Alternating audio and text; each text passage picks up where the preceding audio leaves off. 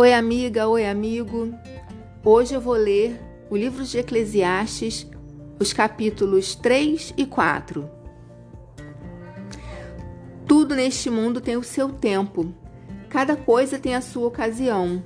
Há tempo de nascer e tempo de morrer, tempo de plantar e tempo de arrancar, tempo de matar e tempo de curar, tempo de derrubar e tempo de construir. Há tempo de ficar triste e tempo de se alegrar, tempo de chorar e tempo de dançar, tempo de espalhar pedras e tempo de ajuntá-las, tempo de abraçar e tempo de afastar. Há tempo de procurar e tempo de perder, tempo de economizar e tempo de desperdiçar, tempo de rasgar e tempo de remendar, tempo de ficar calado e tempo de falar. Há tempo de amar e tempo de odiar, tempo de guerra e tempo de paz. O que é que a pessoa ganha com todo o seu trabalho?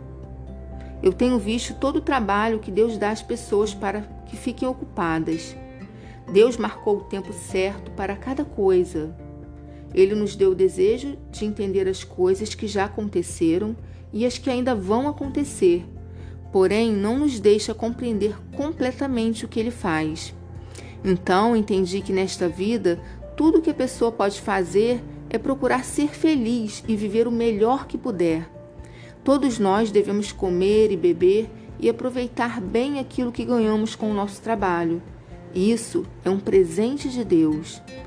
Eu sei que tudo que Deus faz dura para sempre. Não podemos acrescentar nada, nem tirar nada. E uma coisa que Deus faz é levar as pessoas a temê-lo.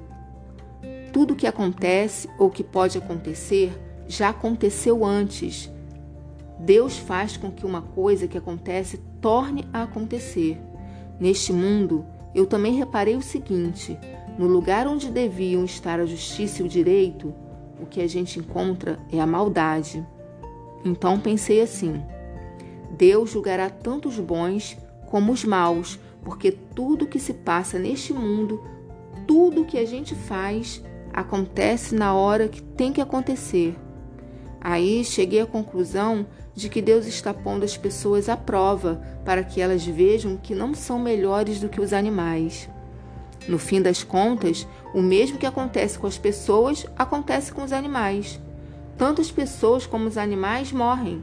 O ser humano não leva nada vantagem sobre o animal, pois os dois têm de respirar para viver como se vê, tudo é ilusão, pois tanto um como o outro irão para o mesmo lugar, isto é, o pó da terra. Tanto um como o outro vieram de lá e voltarão para lá.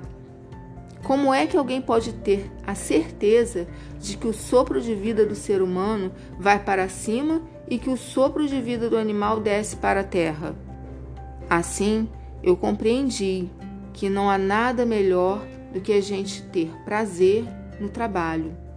Esta é a nossa recompensa, pois como é que podemos saber o que vai acontecer depois da nossa morte?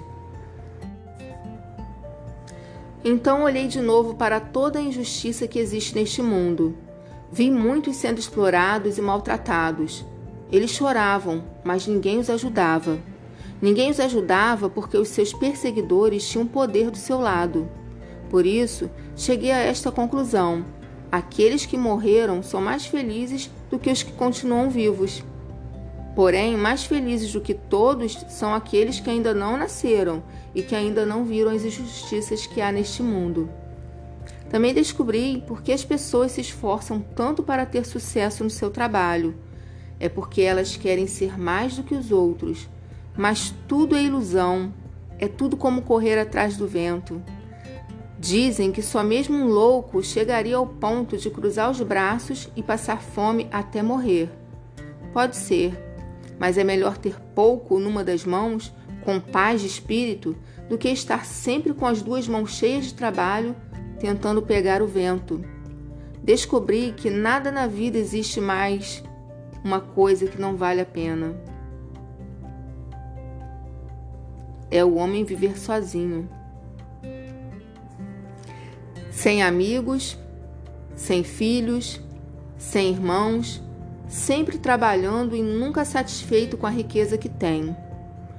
Para que é que ele trabalha tanto, deixando de aproveitar as coisas boas da vida? Isso também é ilusão, é uma triste maneira de viver. É melhor haver dois do que um, porque duas pessoas trabalhando juntas podem ganhar muito mais. Se uma delas cai, a outra ajuda a se levantar. Mas se alguém está sozinho e cai, fica em má situação porque não tem ninguém que o ajude a se levantar.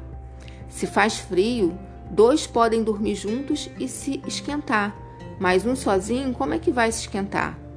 Dois homens podem resistir a um ataque que derrotaria um deles se estivesse sozinho. A corda de três cordões é difícil de arrebentar.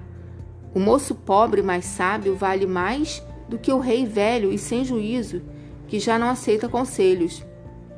Um homem pode muito bem sair da cadeia e se tornar o rei do seu país, mesmo tendo nascido pobre.